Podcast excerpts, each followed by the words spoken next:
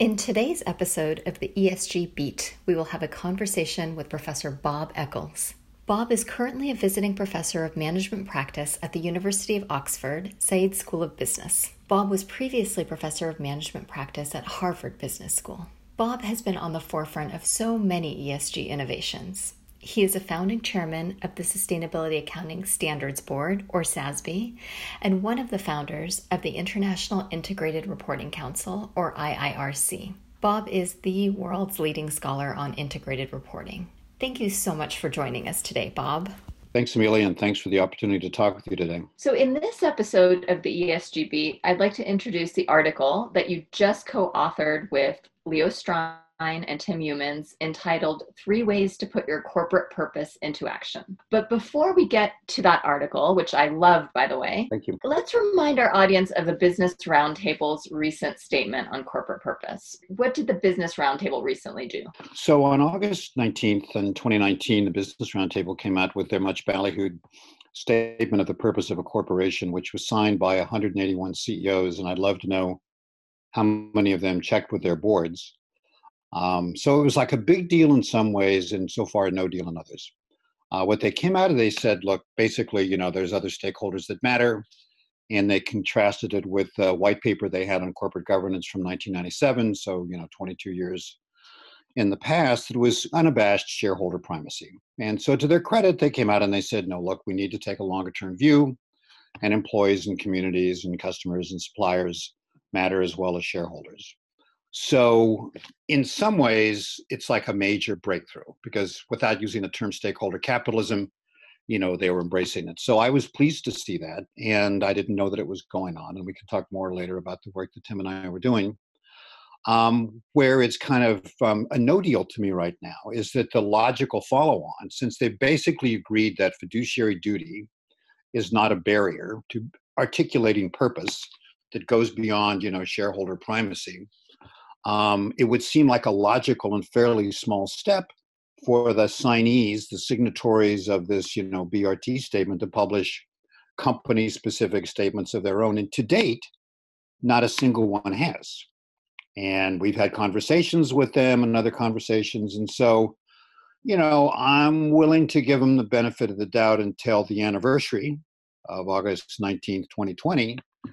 And if not a single one of 181 companies that have been beating their chest and taking an ad in the Wall Street Journal about the statement of the purpose of the corporation haven't had their board of directors publish a company specific statement of purpose, then I'm going to be even more cynical than I am right now, as you can tell. So the Business Roundtable statement was certainly welcome, but we haven't seen the Business Roundtable really operationalizing the statement. Not, not in my terms. I mean, they, they probably say they are, but you know, but by my standard that I want a board level statement of purpose, the work that Tim Youmans and I have been doing, they haven't. So tell me a little bit more about the work that you and Tim have been doing for years on the Statement of Purpose campaign. So the idea goes back quite a few years now. 2013, 2014, I was working on my second book on integrated reporting. Uh, I was working with Tim Youmans, who was a research fellow at Harvard Business School at the time. He's now with uh, Hermes Equity Ownership Services lead for the Americas, and we came out in the chapter on materiality with an idea that we were calling statement of significant audiences and materiality, which is technically accurate but not particularly euphonious. And the basic notion was that for companies to report, they need to determine what's material. That depends upon what stakeholders they think are important and the timeframes. And if you only think short-term investors are important, then all the ESG stuff doesn't matter. So we began talking to people about this idea and everyone said, it's interesting, but the lawyers will never let you do it. Your people, Amelia, the lawyers will never let you do it. We've had this conversation. And it's like, well.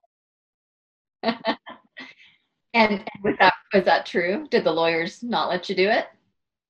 Well, you know, the lawyers are telling their companies not to do it, but you know, the lawyers are basically, you know, hiding behind ideology, not company law, as you would know better than me. So, you know, we met um, uh, you know, well, we started with this idea that we were going to get, um, you know, kind of memos on fiduciary duty. And we got them for all G20 countries and 14 others. And it's pretty clear, you know, company law, the duty is to the corporation. It's a little more nuanced in the US, the corporation shareholders. So there's no legal reasons that companies can't do it. So we were pushing the rock uphill for a long time. And then the world started to change, you know, three years ago, whenever Larry had his first, you know, letter on social purpose. And then he kind of talked about it again, you know, you know, the it's purpose, profits come after purpose. Colin Mayer wrote his wonderful book, Prosperity, which is kind of, I think, it was the the intellectual foundation for this. And when you say Larry, you're referring to Larry Fink's the uh, letters, the this the letter that he sends to CEOs, and I think the first one was 2018, maybe talking about purpose. So like, okay, are we supposed to give up profits? What he wants to do? Then he kind of clarified it, and then his last letter it was more on SASB and climate change. But with that, so this is good, right? You've got the world's largest asset manager, seven trillion dollars probably in assets now, and then the Business Roundtable, out of the blue, as I said, came out with this and so I was kind of hopeful that this Tim and I were like, you know, pushing a rock uphill. We were like Sisyphus or Don Quixote tilting in windmills, whichever metaphor you want to use. And, um, but still, you know, no love. There's one company, one US company. It's Philip Morris International, which you know about from our conference. So I'm thinking, okay, here is a US company traded on the New York Stock Exchange. Um, nobody has a bigger litigation target on their back than a tobacco company. So this litigation, you know, argument I'd get from people is not compelling. And they've got a three-page statement of purpose in their 2020 proxy statement filed with the SEC, individually signed by every member of the board of directors. And you don't get much more official in the United States, in the litigious United States, in the proxy statement. So I'm like, okay, if Philip Morris International can publish a statement of purpose, and they're not even a member of the BRT, then everybody else should. There's another very interesting example, um, different industry, not as controversial. There's a private equity firm called EQT, which I've gotten to know well in Sweden, and they published a statement of purpose in their 2019 annual report that came out in April. And then there's um, a Belgian insurance company called Ageas that sort of changed their corporate governance code and their articles of incorporation to talk about purpose. So what this shows is it can be done. We've got a US tobacco company, we've got a Swedish private equity firm, we've got a Belgian insurance company. So what Tim and I are trying to do in collaborations with you and a bunch of other people is to get eight or 10 companies to publish a statement of purpose in different countries, different industries, kind of get the ball rolling, show that nobody died, it was actually good for you and have it become just um, a thing that companies do. We don't think it requires regulation. The Dear Shareholder letter is not required anywhere. Every company does it. So we just want this to become customary practice. The goal is that by 2025, every listed company publish a statement of purpose, and private companies are welcome to as well. So that's what we're trying to do. So that's the first thing that you identify in your article that companies have to articulate and be clear about the purpose and then they have to issue a statement of purpose. And this piece is very important. The board of directors must publish this statement. Yep. why why is that important to you? Why can't it be in the ceo letter? I mean we have purpose splashed you know on sustainability reports. We have it on websites. Why do we need it in another place signed by the board of directors? Well, the, it's a good question. It's the central question. The answer is that the board is the body that's got the highest level of accountability for the corporation. You know, their fiduciary duty, as I was saying before, is to the corporation, or depending upon you know the nuances of company law, the corporation and shareholders. Not a website or sustainability report. Nobody's accountable for that. I mean, who do you go to to say you know you're accomplishing your purpose or not? Can't the CEO doesn't speak for the corporation. He works for the corporation, right? So that's why it has to be the board. And and really it forces discipline. It's like, what do you think this company is about? What is the role of this corporation in society? And in COVID-19, I mean, that's the central question that's being asked. What do we want companies to do? Furlough all their people like Disney did and keep paying out dividends and doing stock buybacks and whatever, or not. So I don't think the corporate community conduct this.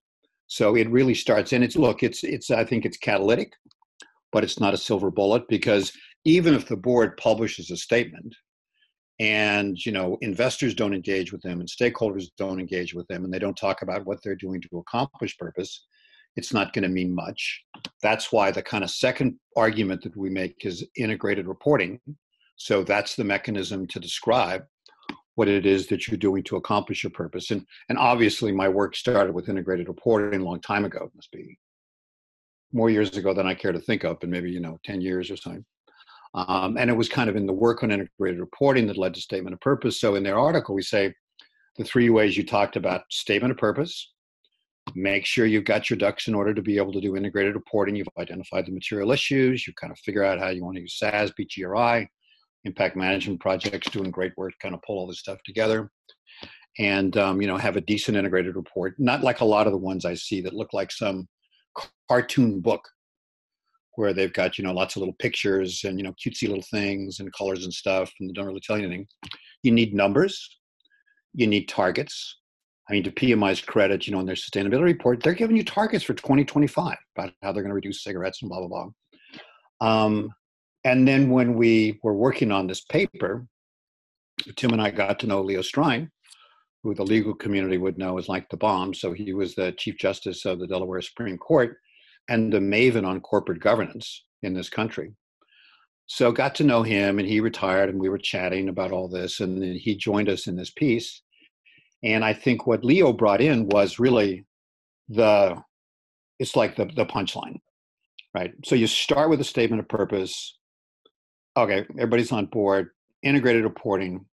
But if you really, really mean it, then you become a Delaware Public Benefit Corporation, or if you want to, you know, become a public benefit corporation, in some other state. And I know there's a lot of work in California. Our buddy Suze Mac Cormac did, and the nuances this I can't talk about. But the way we talk about it in the article, it's a nice phrase we got from Leo is that you know the C corp.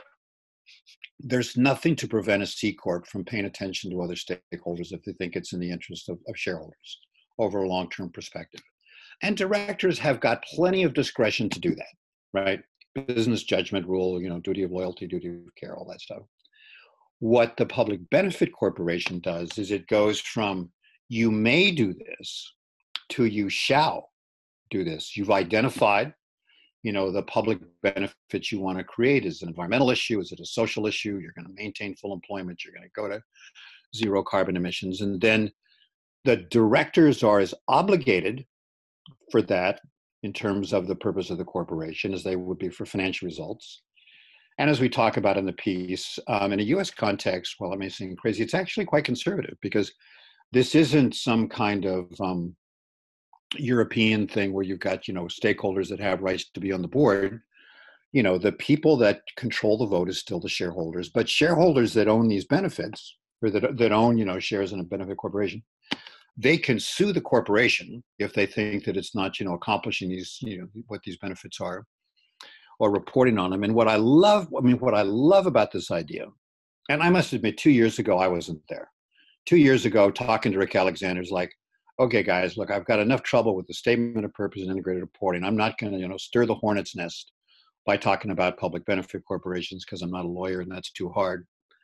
But you know, no, the world's changed. Thought about this some more. Read Colin's book, and what I love about this is not only do you have the BRT saying purpose, purpose, purpose, and we care about all the other stakeholders and you know, blah blah blah blah blah.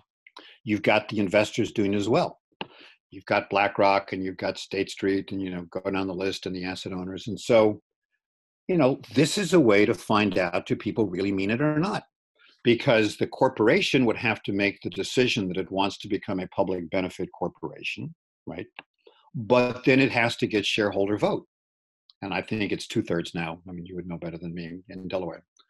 So I can't wait because in a way this is like okay this is finding out if both sides really mean it these investors. We really care about stakeholders. It's really important for the corporations. Really important for you know value creation of the long term, and it's really important at a system level for what the world looks like. I mean, if the world goes to hell because of climate change and income inequality, and those are the ones that are cited the most, and income inequality is getting dramatically worse under COVID nineteen, and you know its system level effects are being felt sooner in all kinds of ways we see. Um, what if a company comes out and says, I'd, I'd really like to become a public benefit corporation. And all these investors that have been talking about sustainability and purpose and long termism and stakeholders, what if they vote no? Can't wait. Okay. And just like integrated reporting, just like statement of purpose, it's always hard to find somebody to go first. You can hide behind an ad in the Wall Street Journal with 100, 180 people, you know, that have all signed on to some pretty high level thing. Um, so what I'm looking for next, so we've got some examples of statement of purpose. We've got some examples of integrated reporting.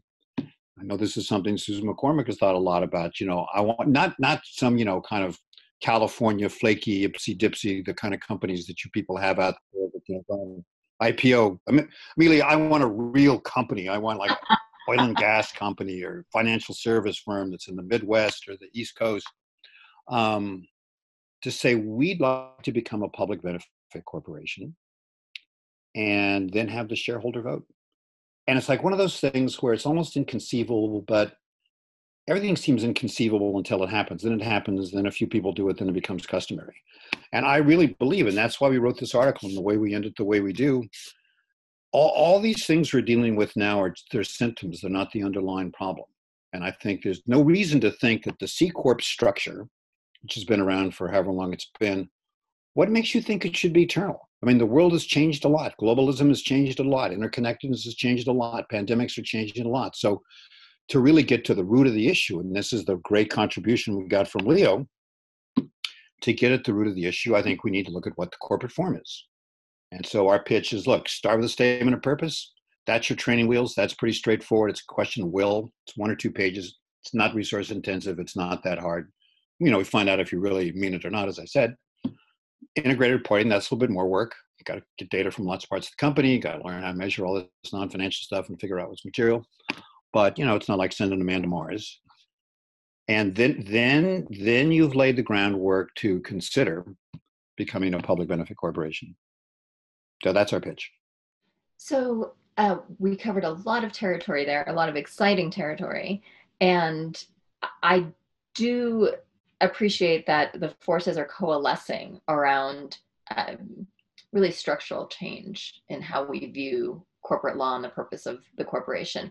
I would like to go back into the weeds a little bit with respect to the integrated report because I think that's very important. Just to backtrack, step one is articulating corporate purpose. This is something that the board can do. But then the question is okay, how do we hold the board accountable to that purpose? And that's where your work on integrated reporting comes in. And pub companies currently do not publish integrated reports, it's very rare.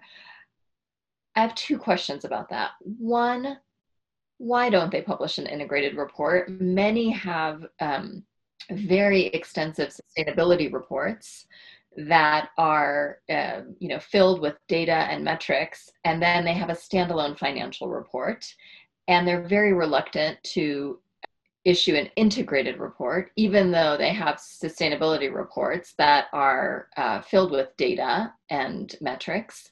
Why do you think that is? So um, I think it varies a little bit by country. So if you if you kind of look at integrated reporting on a global basis, there's only one country that's mandated it, South Africa you know, from the Johannesburg Stock Exchange. It's kind of comply or explain. So if you're not doing it, kind of please tell us why. So there's 400 or so companies on the JSE. They've been doing it for a long time, and you know, nobody died from producing an integrated report. Nobody went bankrupt. Um, and I did a study with Mike Krzus, my co-author, um, on integrated reporting in 10 countries, and and it's interesting because the you know we kind of said give us some of the best integrated reports. The best was South Africa and the Netherlands. It's not required in the Netherlands. So in the Netherlands, they're quite good. Okay. Um, the worst across the board was the US by quite a lot, and there weren't that many. What was also very bad was Japan, but it's really popular in Japan. I wrote a piece about this in Forbes. So there's, you know, 250 or 300 companies. So integrated reporting is like really popular in Japan. They want to do it but they're just not doing it very well. So I think there's kind of two two issues here. One is a good integrated report isn't just kind of like sl- some slim down mashup of your financial statements and sustainability report. It requires understanding what these relationships are between the financial and the non-financial issues and what the trade-offs are and you know where they reinforce each other. And SAP does a very good job of articulating that on their website, and the website is really where the action is.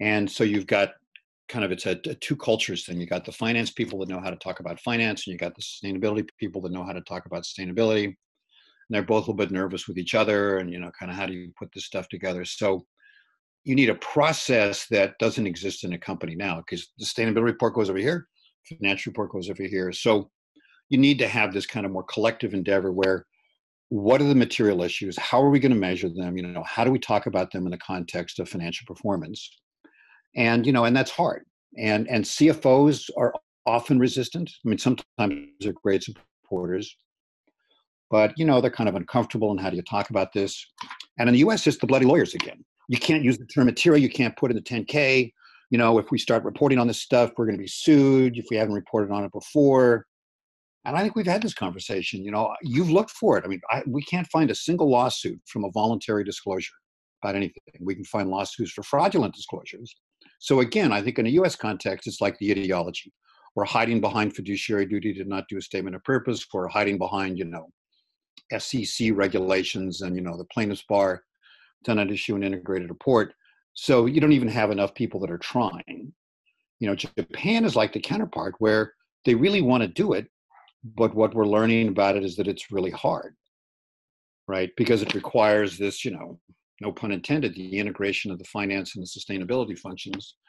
Um, i know of an example that's not in the public domain yet and this will be a trend where sustainability officer is reporting to the chief finance officer.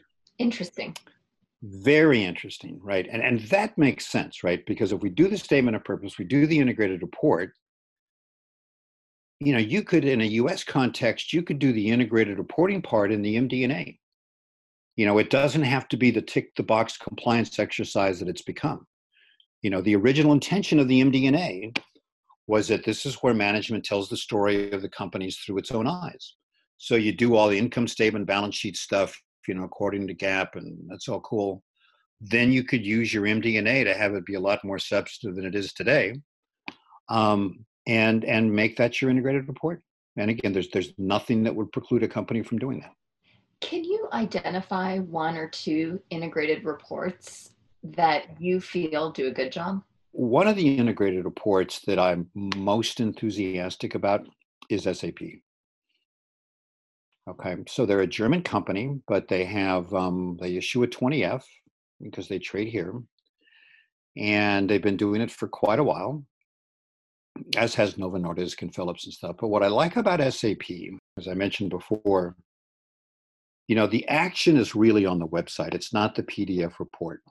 So if you go to the SAP Integrated Reporting website, there will be a page called something like connectivity. And well, on the on the front page, it'll show you kind of what some of the high level goals are, economic goals, environmental goals, social goals, and how they're related to each other. You know, for every, you know, ton of CO2 that they decrease emissions, you know, gross margin goes up. Every increase in the business health index, which is about the people gross margins go up. So they've been able to quantify it. And they've got this circle that's got like 13 little circles on it. And there's like four corporate objectives, and two are financial two are non financial. Then there's, you know, six or seven, whatever the number is, environmental issues, social issues. And you click on each one of these little circles, and it goes into the middle of the big circle and then lines come out showing you how they're all connected. I mean and that's it's kind of connected thinking right? Which is then you know integrated thinking. They like to talk about integrated reporting. And then you can drill down and see the study studies they've done internally academic studies that they cite to why this relationship exists. They tell you how they determine materiality. They tell you the degree of assurance that they have on it.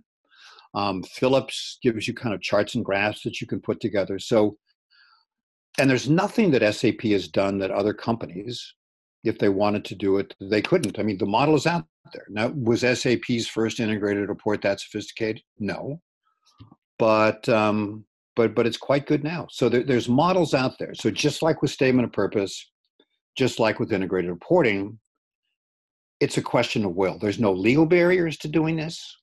You know, there's no human capability barriers. Maybe you have to build them up a little bit. It's do you want to do it or not? And I think CEO support is important, but then you've got to rally the board.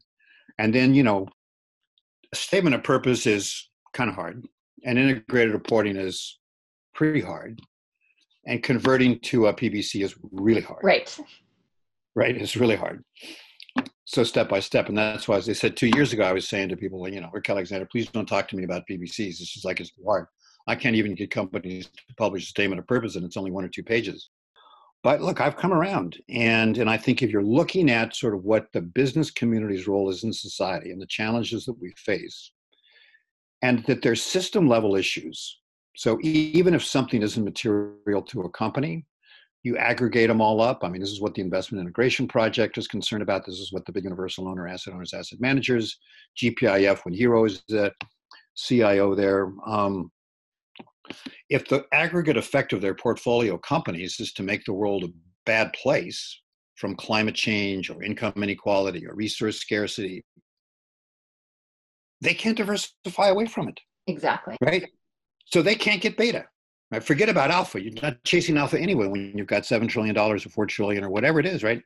You need beta, you know, and you need to have long. You've got long-tailed liabilities, right? If you're an asset owner, and so if you think about it at that system level, probably we, we need to th- we need to rethink the corporate form, right? And go from yes, sure you can do a lot of these things as a C corp, but you're probably better off if you're a benefit corp and you commit to do them and you have to.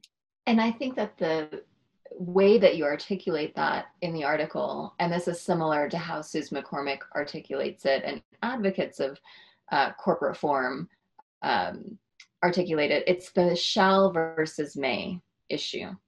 So, you know, there's a bunch of stuff that you can do under existing Delaware law that you may do, um, even though many corporate directors um, shy away from that and um, hide behind sort of uh, corporate law there's wide latitude under the business judgment rule as as we've discussed but what the new forms do is they turn that may into a shall i'll tell you one interesting thing so this article just came out yesterday and this is probably the fastest and most positive response i've gotten to anything i've written in in memory although my memory is fading as i get older because i turned 69 on sunday but there was like nobody said this is a bridge too far.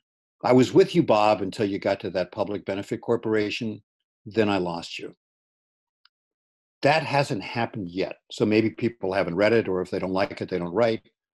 But it's people that I know that not that long ago would have been the same as me and said that we don't really need that. That times have changed a lot. They were changing anyway, and they say don't waste a good crisis. I mean, it was a crisis that got us accounting standards. It was the stock market crash in the Great Depression. We're rethinking everything now in some fundamental ways because of COVID 19. So, if there was ever a time to put all of this to the test statement of purpose, integrated reporting, public benefit corporation man, if we can't get that done now, when can we get it done? And if we don't get it done, there won't be another chance to get it done because we're all screwed. well said. So, I, I do want to press a little bit about the shell, and this is very unusual for me because I think I've I've argued in favor of corporate form. Um, but do you really think that companies will change the way that they're managed day to day? Won't they just pay lip service to stakeholder interests to comply with the shall, but still manage companies to increase quarterly returns because that's where the business incentives are? So, in other words, who cares about the law? I'm not. I'm not. I'm not going to tell all my friends that a, that a, a, professor of law at Berkeley Law School, you know, went on record and says, "Who cares about the law?" So you know, that's our secret. I won't say that. No, look, it's it's a fair question, and that's why I think the reporting and the engagement part are really important. As I said, if you just kind of come out with the statement, if you go to the form, like what are the metrics and what are the targets? You know, what are the targets that you're committing to? Just like people give guidance, I think guidance is sort of silly. What is the benefit that they're trying to achieve? How are they going to measure it? They need to report. You need to have an audit done on that, which is positive assurance, not to get too geeky about it, the same way you have for financial statements, not negative assurance or partial assurance. It's like, yeah, we really scrubbed this hard. So you've got the same quality of data, internal control systems, you know, blah, blah, blah and then you need to have stakeholders and shareholders engage with the company and kind of keep their toes to the fire. right? And what you see in the investment community is engagement stewardship are becoming increasingly important.